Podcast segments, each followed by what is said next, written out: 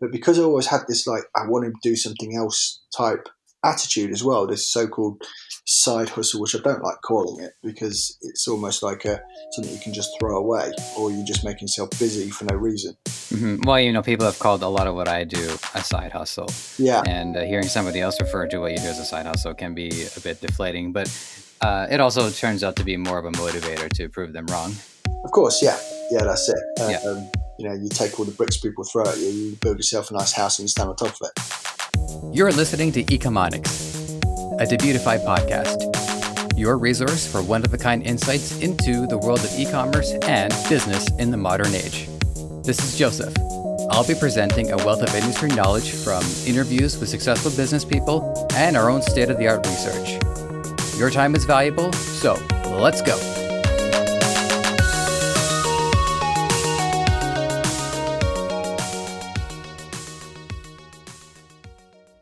Our first interview with an expert on affiliate marketing has arrived, and that expert is Paul Motley. He has a rule I hope you too would follow. He won't advocate or participate in a business venture that he can't use himself. If it keeps him from sleeping at night, it's no good. Affiliate marketing, however, clears that hurdle with ease. It's a way of encouraging you to, well, you know, be yourself, to write, make videos, whatever content you can come up with on something you're passionate about, to build a following, and to generate revenue while aiding others doing the same. No matter what you're up to in life, I bet there's something you can talk about. On the one hand, it'll help you, and on the other, it'll help affiliate marketing. Have a listen and you'll find out how. Paul Motley, good to have you here. Thank you for being on the show. Hey, welcome, man. This uh, this is awesome. Super excited. Same here, same here. Uh, I'm, I'm I'm excited each time that each person that I talk to opens up whole new avenues to the industry, and it just gets bigger and bigger the more I learn. Our first question, the question of all questions, is: Tell us who you are and what you do. Oh man, that that is a leading question because I could be here for like three hours telling you what I do. but mm-hmm. essentially, I would class myself as an affiliate marketer. So I do various different marketing things, and I sell other people's products. And when they make sales through the links that I've given them, then the company pays me a commission. That's probably the easiest way of explaining it in a shortest, concisest way of doing it. Well, we're, we're certainly going to want to get into a little bit more detail on that. So let's start with uh, an overview of affiliate marketing. My understanding of it so far, and also based on how you've uh, described it, is that if a, a business wants to use an influencer's platform to sell products to customers, so I could write a blog. It could be on on any of my interests, and then the affiliate marketer would reach out to me and want me to promote their product either by way of advertising or even sponsoring. Uh, can you uh, take it from there for us? Yeah, so basically, I mean, if I was, let's say from a beginner standpoint, right? So let's say I decide I'm going to write a blog, and like you were saying there, I'm going to write a blog, I'm going to update it, and I'm going to have all this good stuff. Eventually, it's going to start getting traffic to it, and then people are going to start going to it. And what I could then do to monetize it would be to have products based around the content in the form of like little banner ads or maybe even clickable links. Now that would run to a third party site, and if a sale was made from that, then obviously it makes sense and I would get paid a commission. Let's say, for example, I wanted to talk about email marketing and how to set up, if you're selling something, then, you know, abandoned cart sequences or webinar registration reminders and all this good stuff, right? Or even just follow ups after you've created an email list via a lead magnet and all that sort of thing. Then I could say, right, well, I'm I actively use a, a company called Active Campaign for my email stuff. So I'm like well plugged in, total fanboy. So why not Hmm. recommend people what I use because I'm getting good results with it, so other people could do too. So then I will go to Active Campaign, I will register as an affiliate for them, and that will give me a unique link. So I put that link into my blog. So people click on it and they go ahead and decide to be a subscriber through Active Campaign, then Active Campaign is going to pay me a commission each month. Now, obviously, the benefits there is that I've not had to create my own product. I don't have to deal with support. I don't have to deal with refunds. I don't have to deal with any of the training and, and the follow up along with that. I just get paid a commission. And there's various different types of affiliate product, if you like. Sometimes it's like a one off fee, which I'll just get paid a commission based on a percentage.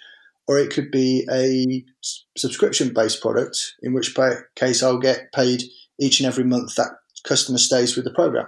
So that is kind of like where I like to go. I like to mix up between the what I call the passive income stuff, where I've already made the sale once and they keep using the software or the tool or the program or whatever it is each month. Yeah, that does sound appealing. Yeah, that makes yeah that makes it kind of appealing, and and we'll go into detail in a little while. But I mean, I've got I still get paid commissions on the sales that I made like three years ago.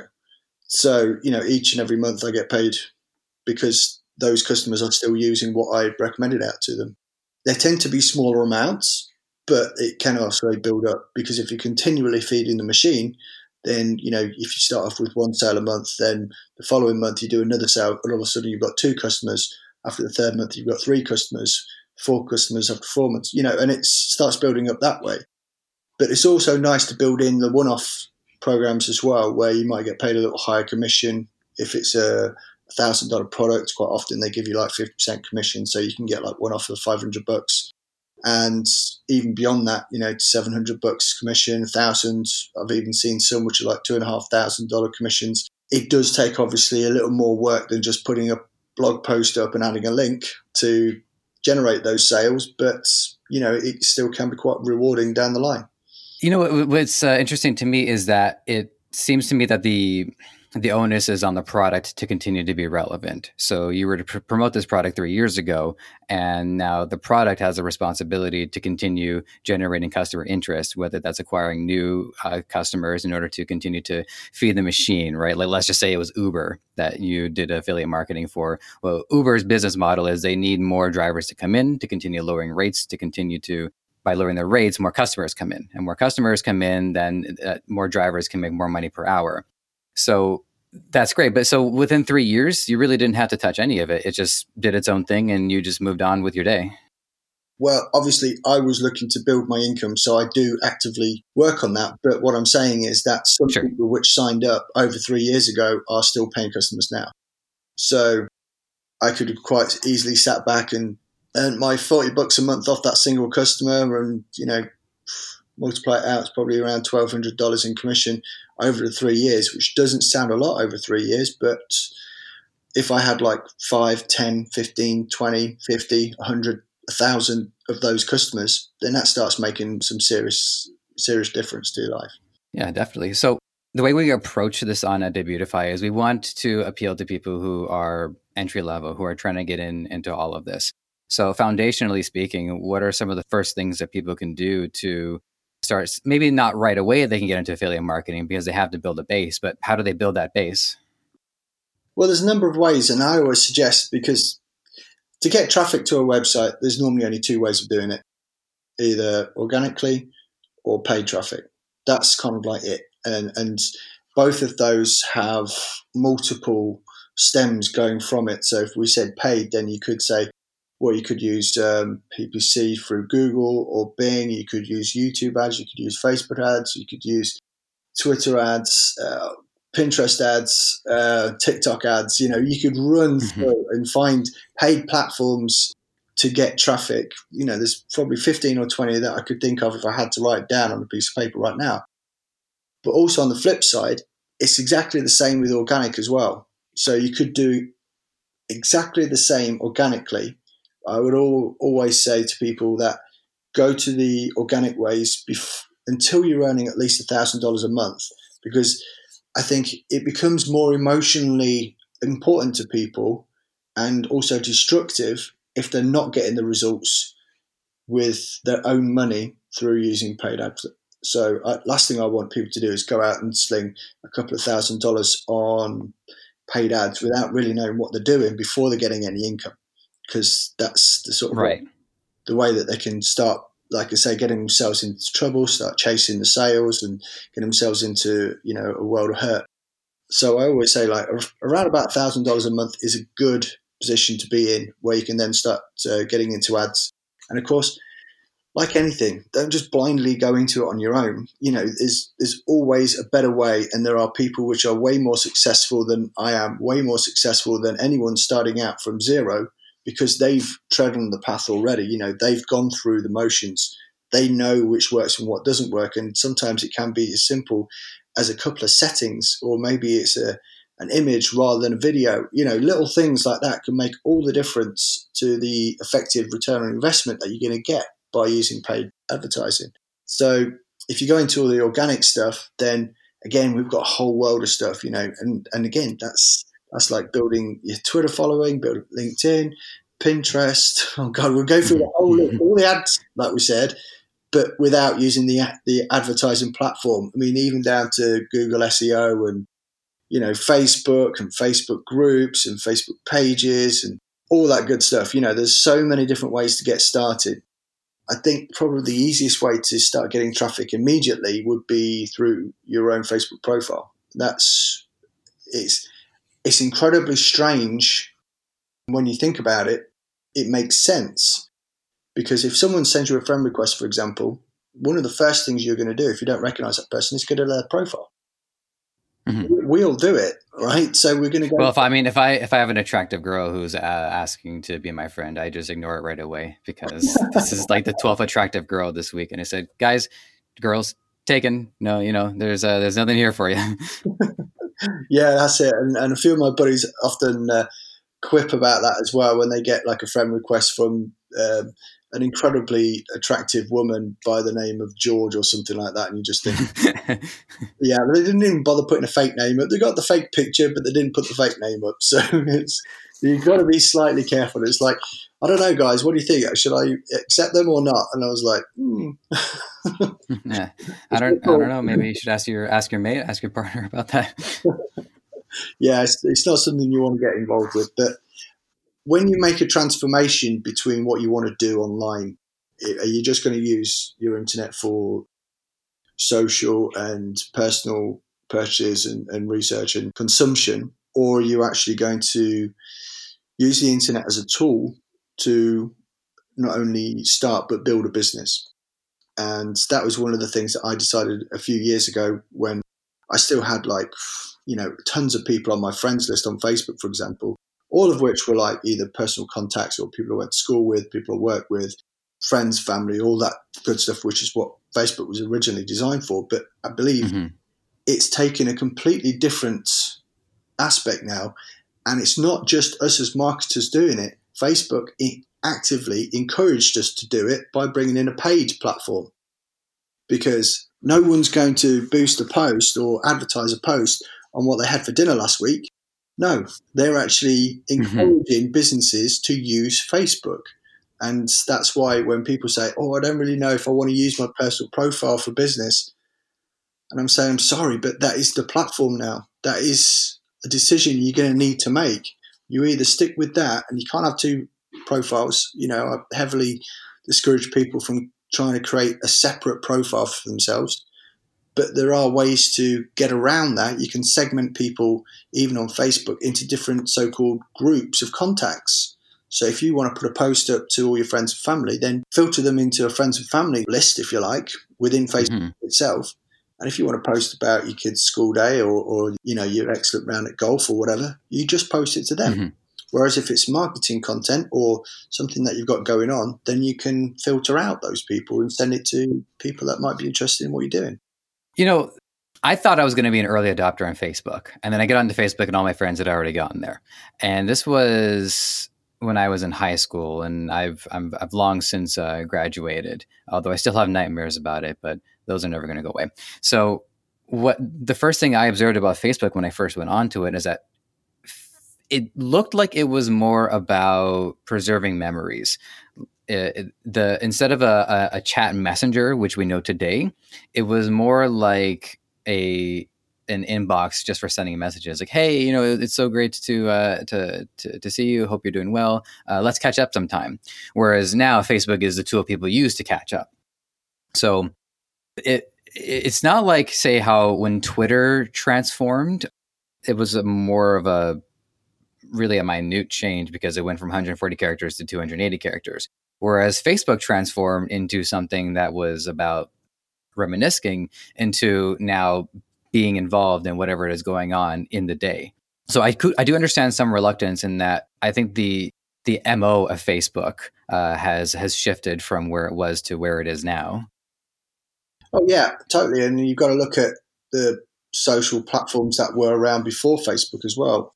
I think if I'm remembering right, there was a site called Friends Reunited that was around, and and you know you would enter in your school, enter the school year you went in, and then a whole bunch of people would show up if they'd registered, and then you could connect with people that you haven't seen for a long time or whatever. But mm-hmm. you know, that was kind of like how it all really started. Anyone that's seen uh, the the movie about Facebook and the conception and the advancement of it, you know, they'll know what it was originally designed for. But obviously, you know, they turn it into a business, which is now.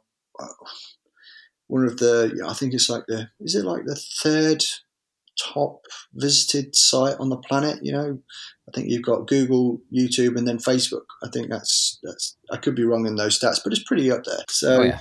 yeah, I mean, again, there are way more people using Facebook just for that purpose than there is using it for their business or any type of marketing. There was also MySpace, and uh, while you were talking, I did just open up my browser to see if MySpace is still around, and it is. There's also Xanga, which is like the predecessor to, I guess, Tumblr blogs, where people would just sign up for little blogs and they would share their blogs with their friends. And you know what I what I can say, having been involved in a lot of these uh, different social platforms, is that the, I I'm I'm a, I'm kind of a private guy, so I don't really uh, share uh, too much. And anything that I do share, I am always thinking is like, okay, is this something that boosts my platform in some way? And you were mentioning earlier about you know talking about uh, dinner last week. Well, lots of people do like to post their food because they want to be known as an authority on food. Yeah. So I so it's it's it's amazing. It's conditioning people to uh, recognize that you can build. Everybody wants to build a platform in some way, but nobody, no two platforms are the same. Some people want to have a platform of their, they're just, they just really like eating food. Some people want to have a platform where they're constantly sharing their opinion. Uh, I know some people who just write movie reviews as their little Facebook posts in the same way where I might post about, oh, it's it's raining. Not that I've ever done that, but everybody has this format and everybody has a different approach to it. Oh, oh, probably in the UK every day there's someone posting something about the weather. Dispel a myth for me. Does it rain more often than uh, it shine? Uh, depends on what part of the country you're in. So there you go. okay. All right.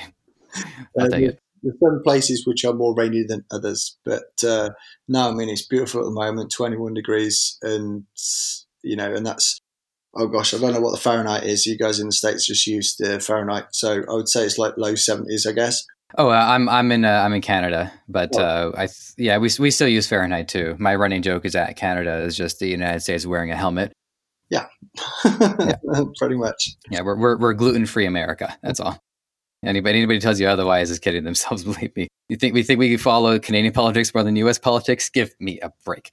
Anyways, I wanted to make sure that I have a full understanding about the uh, components to uh, affiliate marketing. And one of the components that stuck out was affiliate launches. So I want to hear more about that. And I also want to make sure anything parallel to that or any other components along those lines is also covered because that was the only one that I can find in my research. And I just want to make sure I didn't miss anything important.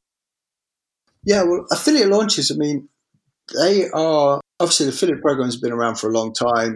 eBay has an affiliate program, Amazon has an affiliate program it's pretty much every website that you go to. If you scroll right down to the bottom, you can go and search out if they'll either call it a partner program or an affiliate program. So mm-hmm. that's always been available. It's not like taboo and it's not like a scam and all that malarkey. Whereas what happens with launches tends to be more. It's not like a, a big company which comes out and suddenly like eBay are here and we're going to launch it using uh, affiliates that's not kind of like how it is. It might be someone launching their own program, for example, and they want to maximize the impact of the launch. So they're going to say, right, on September 28th, uh, this is coming out, and no one can buy it until then. And we are going to run ads to it, but we're also going to get a whole bunch of other people which are experienced in affiliate marketing to try and help us sell it as well. So they are kind of like maximizing their own audiences because if you think if they've got an audience or a following on Facebook, for example, and let's say it's like I don't know, let's, let's talk small. Let's say it's a thousand people. Now mm-hmm. they can only reach a thousand people if they don't use paid ads. and if Facebook was really kind to them and let them, you know, reach every one of those thousand people, or if they had an email list of thousand people. Whereas if they then went out and got like 10 affiliate marketers who also had a list of a thousand themselves, now their launch is not just going out to 1,000, it's going out to 11,000 people. So that's how the launches work by leveraging other people's audiences and lists. And quite often, the program owners will not only say, okay, right, well, this is the commission rate you're going to get, and that's attractive, but quite often they'll run contests as well. So they might say, one I was recently involved with, they had a pre launch contest. They were running a training series, and then there would be an offer after like the fifth day. And before the first day, there was a pre launch. And they said, okay, right, well, what we're going to do is everyone that gets people registered to the pre launch, you get a link for yourself, you put it out to your audience, and the top five people are going to win prizes. So fifth place gets this, fourth place gets that, third place, second place, and then that as the first prize. And then they also had a contest list and prizes going out to the top 10. What was interesting is that I actually managed to rank third place for the pre launch. And then completely the wheels fell off when it actually came to the sales and I didn't make the top 10. So I was quite annoyed about that. Mm. But you know, I still did get some sales. I still did get a, a, really nice prize for third prize, which was awesome. It was like a $400 product, which is always nice. And yeah, so that is how like the launches work. They're leveraging other people's audiences and they tend to put it up in a certain way. So they will expect to get so many sales when the, when the cart opens. And then they'll run through a series of follow ups finally to a set date when they decide the cart is so called closed.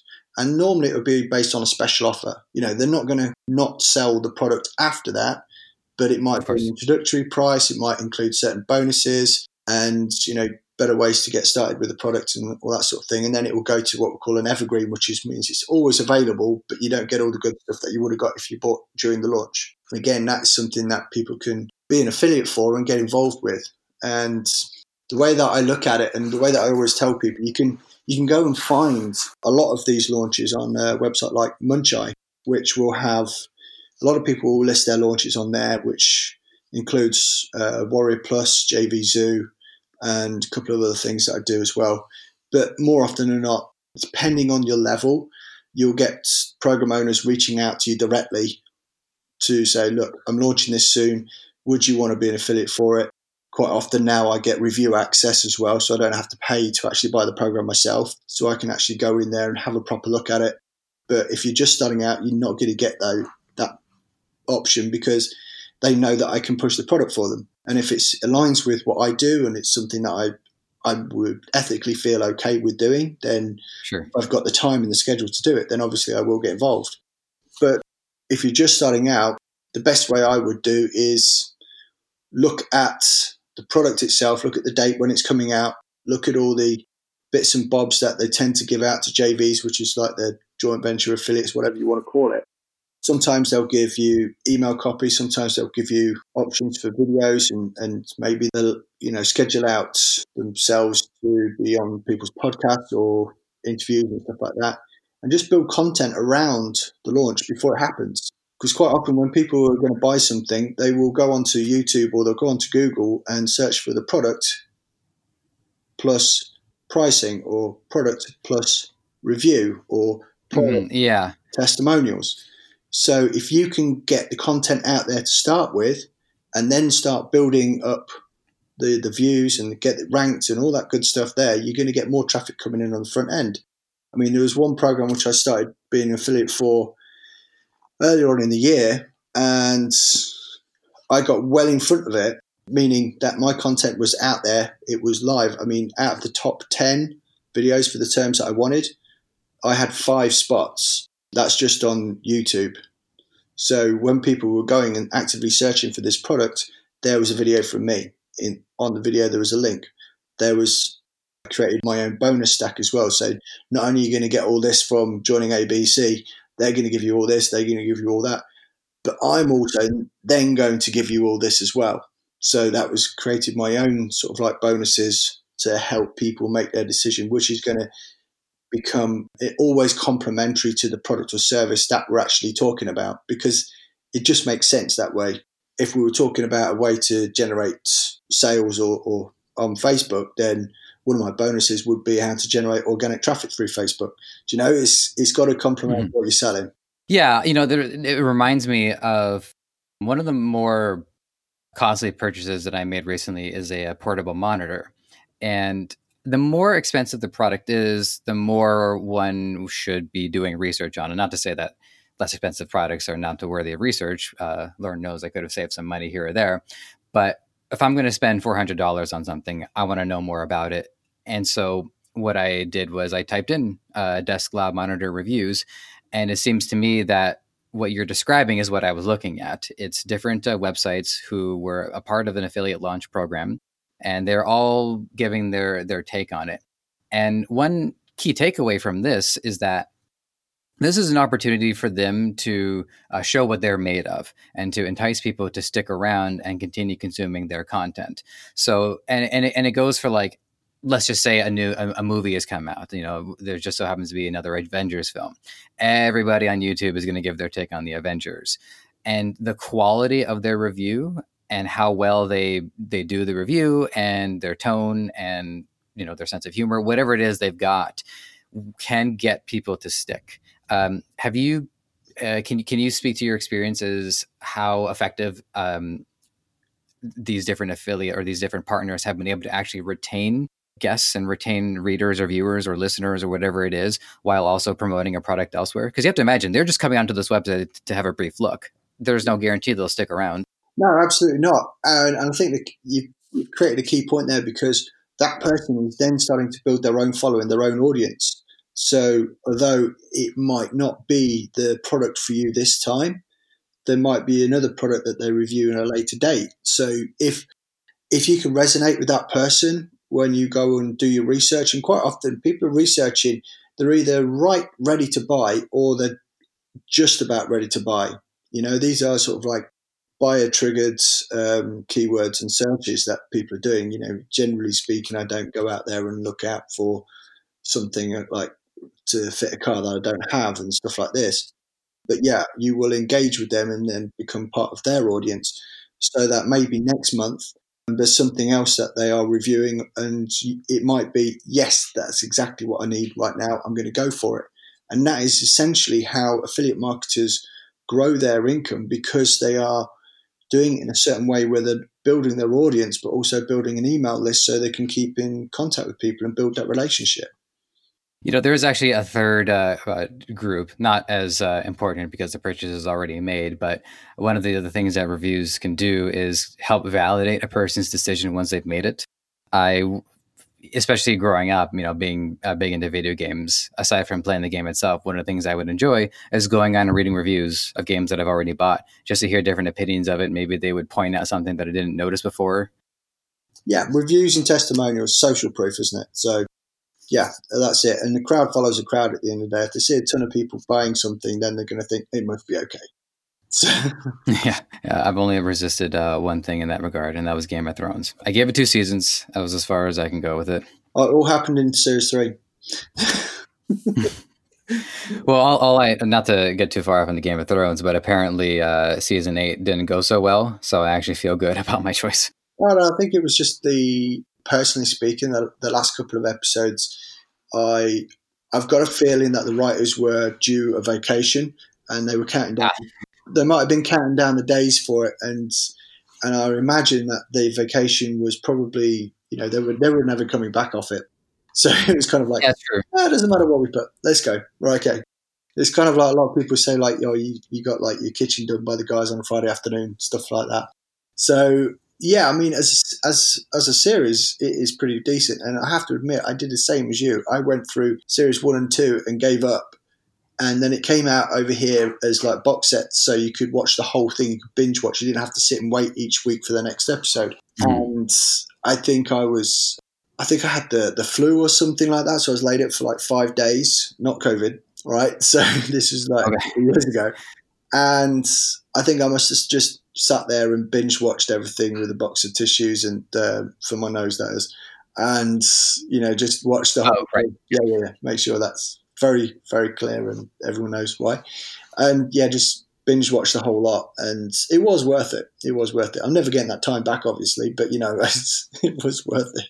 Right. Okay. So I, I think we can actually uh, uh, tie this into to what we're talking about because let's say that you're, you're you, you quite enjoyed it and you even had opinions on an episode to episode basis. You can turn this into something that can actually boost your platform because you can write about it. You can start a blog, you can start a video review series, you can get a conversation going and offer your contribution to uh, to the greater conversation. And also, one other thing, just briefly, I mean, you know, the world building is pretty important, and that was quite the world to have built. So, uh, I can't see why they couldn't revisit that world down the line. It seemed to me that they said, "No, we don't want to do this anymore. We're done. We don't want to come back and uh, and and visit this." We didn't even have a book to go off of with this one, so that part I can I can understand. Yeah, but if you think about it, what they actually did, I mean, over here in the UK, they on the the channel that it was on, they had the episode, and immediately after, they had like a, a talk show about the episode, and they had guests on it. So it started building other people's brands based off that product, because the guests that came on, if you found them funny or amusing or like them, you might go out and seek what they've got going on and, and their content and stuff like that. So it's you know it goes around all the way around you know uh, it happens in like on tv it happens in business it happens on a small scale large scale and everywhere in life, I guess. Yeah, I mean, I, I had the same thing because uh, I'm a fan of The Walking Dead, and I've uh, stuck through the the series.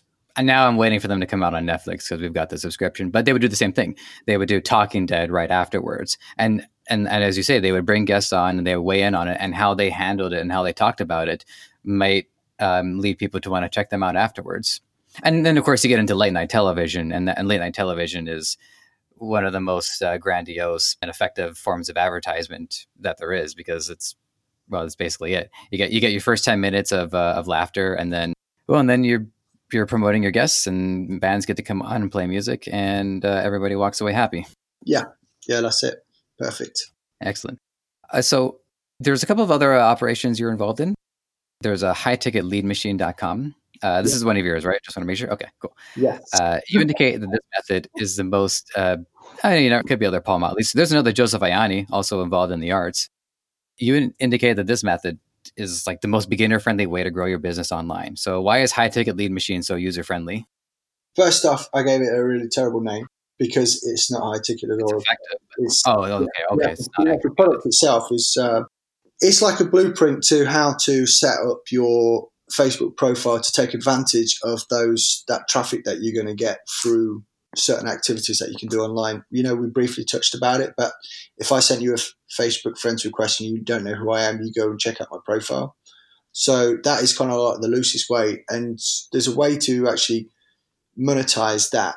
And you can then get people clicking away onto your product or service or your website or your lead magnet or anything like that. And it's and it's setting it up in a correct way so it's fully optimized. So it doesn't just look like yet another Facebook profile. It looks more like a landing page and it looks more attractive and encouraging for people to use. So that's kind of like how it all works out. And there's like a blueprint that you can get directly, and that costs like seven dollars. So that will just give it all in a book, showing exactly where to put what and how to put it all together. And that's kind of like the start and the front end of it. So yeah, the name High Ticket Lead Machine probably not the best I could have come up with at the time, but it was something that I thought, you know what, it's not just for, it could be used for anything. And I thought high ticket might sound more attractive to people. Maybe I'm wrong. I don't know. Fair enough. A couple of other things that you're up to as well is you're you also have a, a boot camp uh, function, and the first thing I'm I'm wondering every time I hear boot camp is if you know you actually do like shout at people. no, not really. I mean that's that, that's almost the the I think uh, that's oh gosh now i'm trying to imagine and think which one it is because over the years i've developed so many different trainings and so many different uh, programs that that people can gain access to. For a while there was a program that i ran which was almost like group mentoring. So it, it allowed people to s- sort of access me and they paid a monthly fee for it. And that was that was part of the journey i guess to where i am today. It was something that i wanted to take a look at and investigate because then rather than promoting a program where I got an affiliate commission for each month, it was my program and I got paid the actual fee each month. So it was like instead of like 20% commission, I'm getting 100% because it's my thing. And I'm putting my spin on everything, giving people the benefit of my experience, showing them what I do, how I do it, the the wins, the, the mistakes, so that they can learn before mm-hmm. they actually start doing it themselves. And that was kind of like where I wanted to go with it. But ultimately, I wanted to put something together which I knew was going to make a big impact. And over the years, it's been within me and I know how to do certain things. And I thought if I can get this into other people's hands, they can replicate exactly what I've done because I'm going to say, I did this, I tried that, it didn't work. I tried this, it did work. Do this instead of that, you know. And it's kind of like almost, almost a, a done with you type of program where it's not done for you. It's not mm-hmm. do it yourself. It's almost like this is how we do it. Feedback to me if things are going as well as you want, or feedback the wins that you're getting to share with others. And that is ultimately where it came out of. But the idea for it was that I use uh, software called uh, ClickFunnels for a lot of my business. And again, that is something that pays out a commission basis each month because it is a software as a service. So as an affiliate, that's great. I get paid each month for each user, which is what we alluded to before. The fact that I've got a couple of people that even joined three years ago and they're still paying for their service because they're getting a return on investment by using it, which makes sense. But what I was shocked to learn was that even though there's like 100,000 or nearly over, I think it's about 85,000 affiliates in their affiliate group, if you like, there were mm-hmm. only 70 people which actually earned over 100,000 with it, with their affiliate program.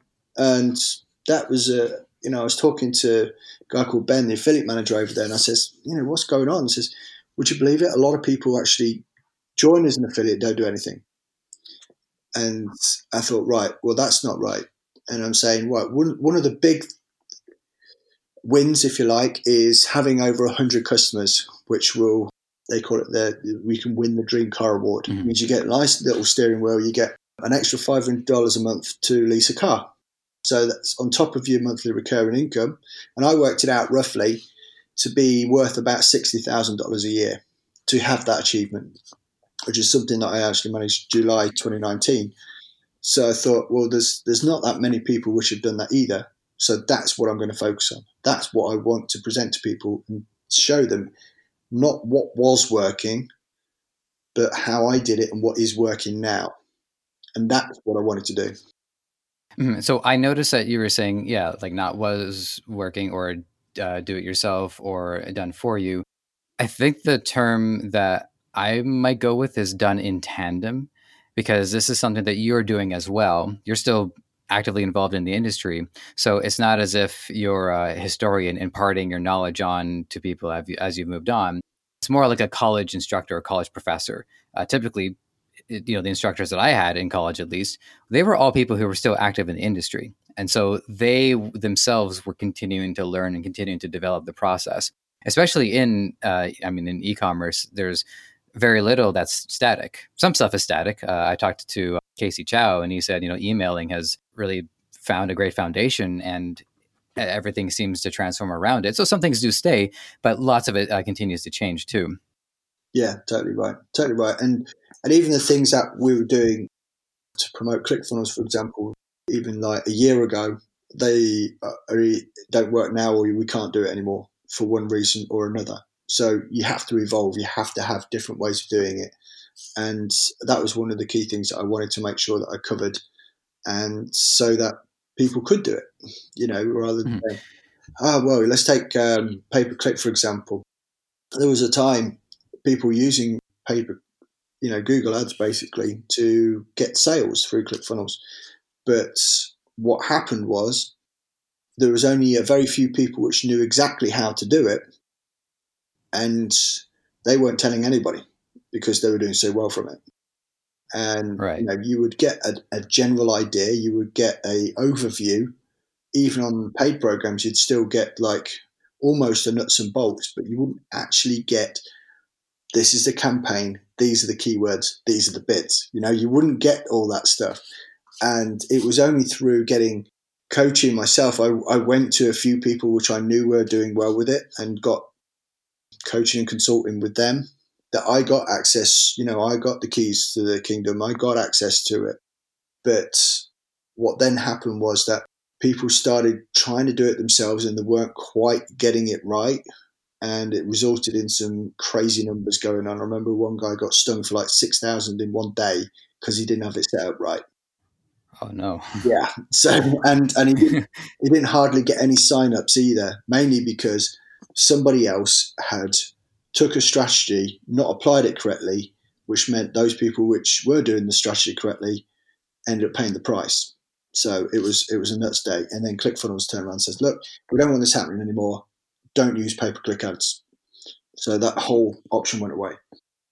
So then uh, a lot of people then started scratching their heads. Oh, how can we do it now? but there are still ways to do it. It's just knowing what's going to work and what's not.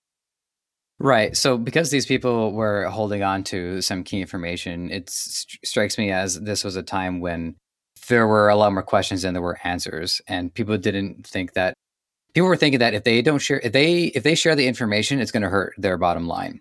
When in reality, what's turned out to be the case, especially with what we're talking about today, is that everyone is contributing to an ecosystem because it's all trying to find ways to solve problems for customers and earn money in exchange. So this collaborative effort, I can't see it being a, a better method than everybody actually working together and and cross pollinating and finding ways to promote one another's uh, product and services. But I can understand at a certain point if there was some paranoia where anybody who managed to latch onto it, thinking, "Well, the internet's going to die in like five years, so I might as well make the make the most out of it that I can." Yeah, yeah, I get you on that. So you also mentioned you won the Dream Car uh, contest, and it turned into a DreamCarMentor.com program. So you've you've probably given some of us uh, the details on this, but let's just make sure that we've covered it in full. So tell us about the Dream Car Mentor program. Uh, first off, depending on when people listen to this, it's actually sort of like almost semi closed because I opened it to uh, beta access. I would suggest very cheaply, considering the re- possible returns. So sure. people go to that site now. They they either will or won't be able to get access to it. So, so oh, um, for what it's worth, we have these banked pretty far in advance. So uh, yours would be maybe like a month and a half to two months on release in that case, it would be totally fine. Please go to the site. okay, great. okay, great. Yeah, no, I mean, it's like everything. I like proof of concept. It's all very well me being able to do it, but I want to be able to show and, and help other students do it as well, which is why I had a beta launch to start with. And I only let like four or five people in because it wasn't a point of, oh, I want to charge lots of money and, and get loads of people in. I wanted to get more of a more of a core of people which were prepared to take action rather than having to deal with um, support tickets for people which either didn't understand or were just really there to see what was going on and then refund. You know, it, it just didn't work like that. And there were, may well be when it's in full launch, there won't be a refund policy. For the simple fact is that you're either deciding to do it and you're prepared to do it or don't do it. It's like, you know, Yoda said, you know, well, what was that famous phrase he said? Like, you know, do or not do. There is not no try or something like that. Whatever. Oh yeah, yeah, yeah. Um, I forget where it's from. It's either from Star Wars or tobogganing. No, uh, do or do not. There is no try. That's it. Yeah, yeah, that's it. Do or do not. There is no try. That's it. Yeah. So effectively, that's that's the type of person that I want. And I mean, it would gratify me nothing more than sitting on stage because ClickFunnels has this big event that they do each year when you know uh, things are normal, and people get the rewards for the Dream Car Award. And I would have, you know, it would gratify me nothing more than being on stage with a whole crowd of people getting their Dream Car Awards because of what I told them and shared with them. That'd be awesome. So, just one small question about the Dream Car Awards: Is there do they only hand out so many a year, or is it anybody who crosses the threshold? Anyone that crosses the line, yeah. Oh wow, yeah, so there's gonna be quite a few people on stage. it could be. Yeah. Like I say, they've still got to go out there and make the sale. So, and that seems to be the, the, the biggest stumbling block is people constantly shouting out and wanting to know how to do it.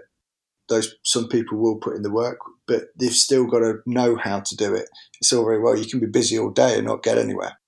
I think if it were me, I don't know. I, I, I dream more about like a dream home than a dream car, but that's just because I'm like a, a habitual commuter. But that's it's all good either way.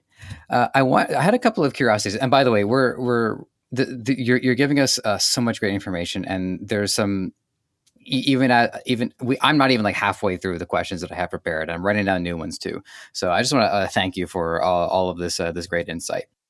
But there's some stuff to uh, to your background that I'd like to ask about, just because I want to remind people that nobody nobody I've talked to got into e-commerce right away. Everybody has an origin story of what led them into this. So one interesting way that I saw your development is I had to look at your LinkedIn profile. You were in sales for about nine years, uh, a director for a different company, uh, another 15 years. And then there was a four year crossover from your digital marketing enterprise and your uh, directorship position. So, when I researched on you, the inspiration to pursue your online entrepreneurship happened because you wanted to get your store online. So, I want to know about that four year period when you were starting to implement your uh, uh the implement the internet into your um, brick and mortar business and how you went from you know the Stone Ages to the to the Enlightened Age. Well, I think um, first off, uh, LinkedIn is probably massively inaccurate, and I need to update that. Um, but oh, that's everybody's LinkedIn profile. I have so many jobs yeah, uh, that I didn't put on there. So yeah, people. I mean, I always felt like I had something within me which was better than what I was doing. So, you know, even though I was running my own brick and mortar business, I always felt like there was something more to go for. I always thought mm-hmm. I can absorb things, I can learn things, I can implement things, and then I can teach things. And that was kind of like where it all started out. Back in the day, I mean, even when I was probably 20, 21, or even 19 at the time, you know, trying out network marketing and stuff like that, way before like internet was around, really. Um, you know, certain lots of sites weren't around at that at that time and trying to get things done. But also by running my own business as well, you kind of had to figure out ways to not only just generate leads but also continually do so as well. And it was that mm-hmm. transformation that led to obviously having to create my own website for it, and over the years integrating booking services on there, getting ads out on Facebook and and trying to generate leads. And that was kind of like how it went. But because I always had this like I want to do something else type attitude as well, this so-called side hustle, which I don't like calling it because it's almost like a something you can just throw away, or you're just making yourself busy for no reason. Mm-hmm. Well, you know, people have called a lot of what I do a side hustle. Yeah. And uh, hearing somebody else refer to what you do as a side hustle can be a bit deflating, but uh, it also turns out to be more of a motivator to prove them wrong. Of course, yeah yeah, that's it. Um, yeah. You know, you take all the bricks people throw at you, you build yourself a nice house and you stand on top of it, right? So that's that's a good way of looking at it. Do it, but yeah, it was always that way, and and it, and that was really where it really started happening. Was like I said, when I discovered after using several platforms to try and generate leads, I, I found ClickFunnels and started using that. But then because I started becoming more active in the ClickFunnels groups, I started noticing people posting affiliate commissions and stuff like that, and that piqued my interest. I thought, hey, I'm paying whatever it was a month at the time, and I know a few people which this would really help, and you know have conversations with them and eventually brought them on as customers. But then, as more people started asking questions in those groups, I was in a position to answer those questions because I had gone through that stage myself. I'd been the one asking, "How do you do this? How do you do that? What about the connection there? Right. You know, what's the best way of doing this, that, the other?" And then I was able to help people. I started um, getting requests through Facebook, whether it be on Messenger or doing Zoom calls. I must have done hundreds of Zoom calls to people over the years just because they wanted me to show. Because half the time I'd be typing away and I go, Do you know what? Let's just, I'll show you. Get on the screen share show them how to do mm-hmm. it, job done. And that quickly grew from almost nothing to $1,000 a month based on the people which I was helping. Because what surprised me was a proportion of those people asking the questions weren't using the platform already. And when they were ready, they came to me and says, look, I want to join. Have you got a link? And I still get this today. even on my own podcast platform, I get people go, "Oh, what do you use for your podcast? Have you got a link?" You know, and and that's like comes out that way as well. I mean, literally had a commission through this morning. weren't expecting it. It's not exactly a life change, but it was seventeen dollars. Mm-hmm. And all I've done is uh, created a podcast, created content for it, and done nothing else. You know, I've never gone to anybody and you know hassled them, never sent a single email, nothing. But that's that's all about building an audience and how it works with that so yeah, it just started taking off from there, and then it started implementing paid ads and, going forward from that. You know, it's it's it can be baffling being the the knowledgeable one because just from my own experience, uh, freelancing and podcasting, a lot of what I do and did, like you know, publish podcasts for other people too, it seems so simple to me. It seems so so easy, and yet there's there's you can never fully appreciate just how little somebody else might not know. Oh yeah. And how oh oh an R an RSS feed like oh that's like the number one thing that I've had to describe to people. Oh, what's an RSS feed? I'm like you know what I actually forgot, but just give me a second. I'll go find that out for you.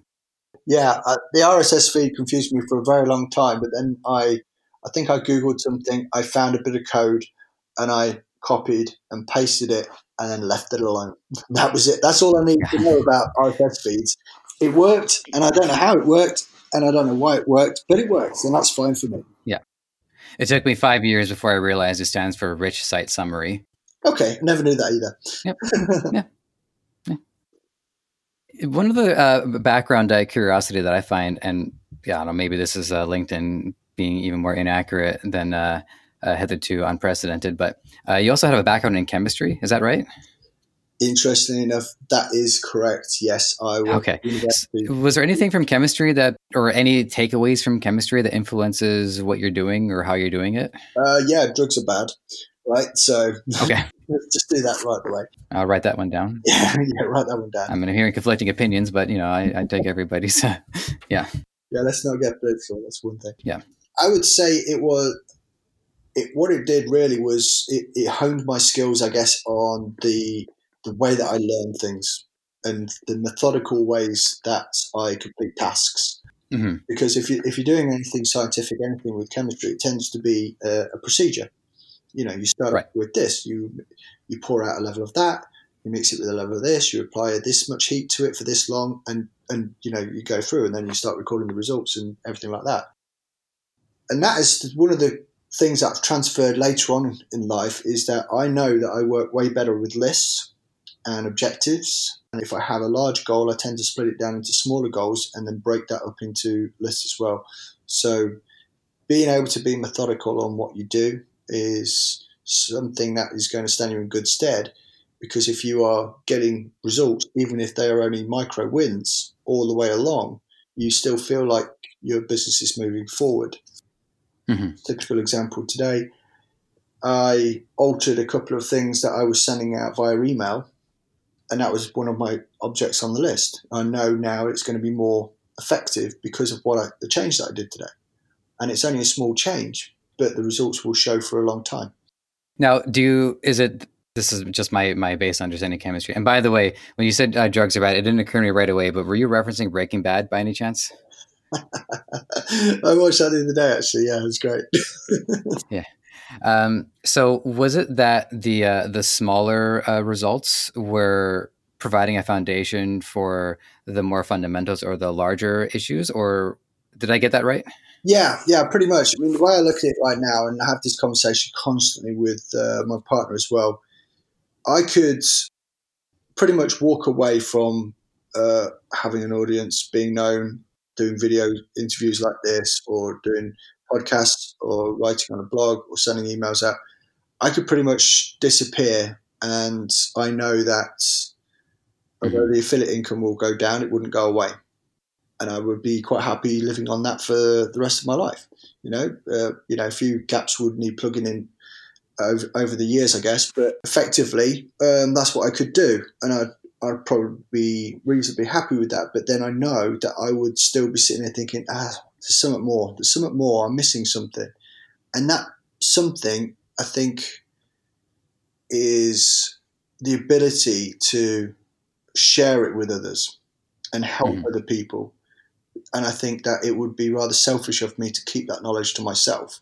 And I think that is what I've been struggling or battling with all those years is rather than trying to do it all on my own, I should be doing something that I know that I can impact others with. The typical example there is the very first person that signed up with ClickFunnels for was my personal trainer. He was desperate to go and get a few things online and, and he was getting fed up with doing one on ones with the gym and all this sort of thing. Long story short, he now runs a group coaching program and he's not in the gym anymore. And he's as happy as Larry. Right. And that for me is like, that's cool. Another guy, guy called RJ Ahmed, he actually came from an e-commerce background, lived in, um, I think it was Dubai at the time, moved back to Pakistan now. And I remember sitting on, on the call with him for about 45 minutes, explaining to him what ClickFunnels was, explaining to him how it could help him grow his business. And fast forward 18 months, now he's created his own program. He's, I think, in one day he earned more than it cost for his entire semester of college, right? And so, mm-hmm. uh, you know, it's a serious change going on, and that's the sort of impact that wakes me up in the middle of the night and think, yeah, I could do this and I can help that person, you know, and that's what gets me up every morning as well, knowing that off the back of my podcast has been three other people started podcasts and you know they're doing really well with it as well you know? And and that's the thing that keeps me going and that satisfies that need whereas i knew that if i stepped away from all of it i'd be thinking ah, i'm really you know almost guilty that i'm not sharing the knowledge with people i'm not helping others. That's incredible. I mean i've you know even even from what i read about you and you mentioned it earlier that you do have uh, ethical standards. You know things do have to be I want to get the exact word for it amenable to your conscience. You know, you, you have to be able to get uh, get a good night's sleep, and I think that's a great way to remember for everybody to keep in mind is what are you going to do that's going to make it easy for you to sleep versus what could you do that would make it harder for you to sleep? Because we spend a third of our life sleeping so the success of our waking life is tantamount or it's an indicator of how good our sleep is. Oh well to start with, there's probably a million and one things that you could do which wouldn't be ethical. Yeah. So no doubt. so let's not do that. Of course, of course. As far as like the ethical stuff, I would rather recommend a product or service that I use myself personally and had success with than randomly pick something off of ClickBank, for example, that I have no experience with. If I don't believe it's actually going to help the person purchasing it, I wouldn't mm-hmm. recommend it. And that's a simple fact. There's other things that you can do or, or, shouldn't do as far as like ethics and stuff like that. And I could I could tell you some right good stories about that, but I'm not going to. Based on other, uh, I'll, I'll have to talk with the uh, with the others to see if we yeah, can make that a different episode. Observations of other people's antics I mean, again, I'm not going to call any names out, but uh, recently I saw somebody, and again, it's not gender specific, so I don't want to point it out at all, posting income claims on Facebook to attract people to buy a program from their partners. And the pictures showed a different income. It was like a, a four or five days showing income for this day, that day, that day, that day the, to- the two pictures didn't match 100%. So, so it was kind of like, that's obviously been faked. They're crowing about how much money they're earning, and everyone's going, oh, yeah, that's brilliant, it's brilliant. And how do I do it? Ah, oh, send me a DM and all that bullshit. And it's kind of like, don't be scamming people on fake fake results. It's really not cool. I just don't like that sort of thing because it's effectively almost like using magnetic sponsoring principles from Mike Dillard, but for evil. You know, mm-hmm. that's really something people should stay away from. Well, I'll only uh, say uh, one thing to weigh in on it.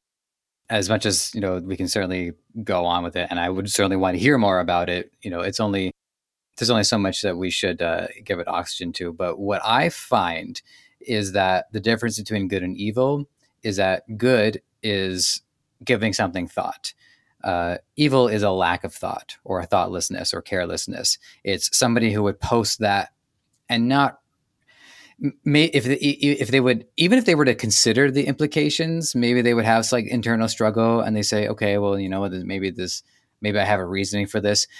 But normally, it's just people who don't think, who don't care, and they just do it. And it puts the onus on others to have to contribute additional good in order to make up for that, to rebuild trust with the uh, with the industry, or, yeah. build, or rebuild an understanding with the platform that, and the legitimacy of it. In that particular case, it hadn't paid attention to the details of the lie. And that's what it was, mm-hmm. because they wouldn't intentionally put that mistake on there. I had one other, I guess, one other sort of ethical related question, I suppose, and then I'm going to uh, get you to uh, uh, help us wrap this up. So, one of the things that I've been wondering uh, since we first established uh, some of our conversational threads is that have you encountered any instances it could be you personally or it could be some of the people that you've talked to where there was conflict between the content that people were writing and the partnerships that they had formed uh, have there been situations where somebody might have had to address their writing? And i and i don't mean it in an overt you can't say this this is vile but more in a you know if you could just maybe adjust this uh, writing here or there. I know I, anyways i don't i don't want to uh, decide for you how you would approach it but i want to know how you would deal with it. Um, that's not something that really has come up uh, and and if it has then i haven't really given it much thought to yeah, dealing with other people's ideas and, and principles is always going to be a sticky subject because ultimately, sure. you know, we're, we're, dealing with people all over the world with different backgrounds, different upbringings, different uh, ethics and ethoses in their business and life. Um, so you might think you know someone because you've read a few of their Facebook posts, but you know you could drop a comment and then all of a sudden you're getting a barrage of abuse on DM or being called out in different groups that you're not part of. So I think there's still a degree of caution to be used no matter what. That's reasonable. I mean, it is all uh, public profiling after all. Okay, yeah. I mean, I was that that one was uh, uh, nagging in the back of my mind, and I wanted to uh, ask about it because I do know, like, depending on what company you're working with, a company might not necessarily want a person based off of how they characterize their opinions, and uh, I, I can go on to this whole whole thing about how this magazine was like they had a they had a sponsor wrap the magazine in their advertisement package. I've never seen it before. And then they reviewed the product and they gave the product an abysmal review because, well, it just wasn't good. So I, I always admired them for that. Uh, and I know correlation is not causation, but they went out of business about a year later. Whoops. yeah. Anyways, uh, this has been uh, this is, really has been incredible, and uh, I can definitely see myself listening to it again, just because there's uh, so much here that I want to uh, write down and look into. Um, for people who are inspired and they want to uh, get moving, what's the first thing you recommend they do? The easiest way, really, and, and I do send people to this, would be to just start out with my podcast, which is Ultimate Affiliate Marketing. I do mm-hmm. this on a daily basis, so unless the wheels have fallen off by the time you're listening to this and it's not there anymore, which I doubt it. We've got uh, over 125 episodes on there now, so it's just continually running because that's where you're going to get to learn. And I am naughty by doing this because I tend to give people all the information out that I've learned over the years and paid thousands for. So you're getting content um, on, on my way of doing certain things that other people are charging you big bucks to find out. And I don't go into that much detail anywhere else. It's purely on the podcast itself. Mm-hmm. So yeah, I, the podcast name is just Ultimate Affiliate Marketing, and of course it's free, and everyone loves free stuff. Mm-hmm. yeah, absolutely.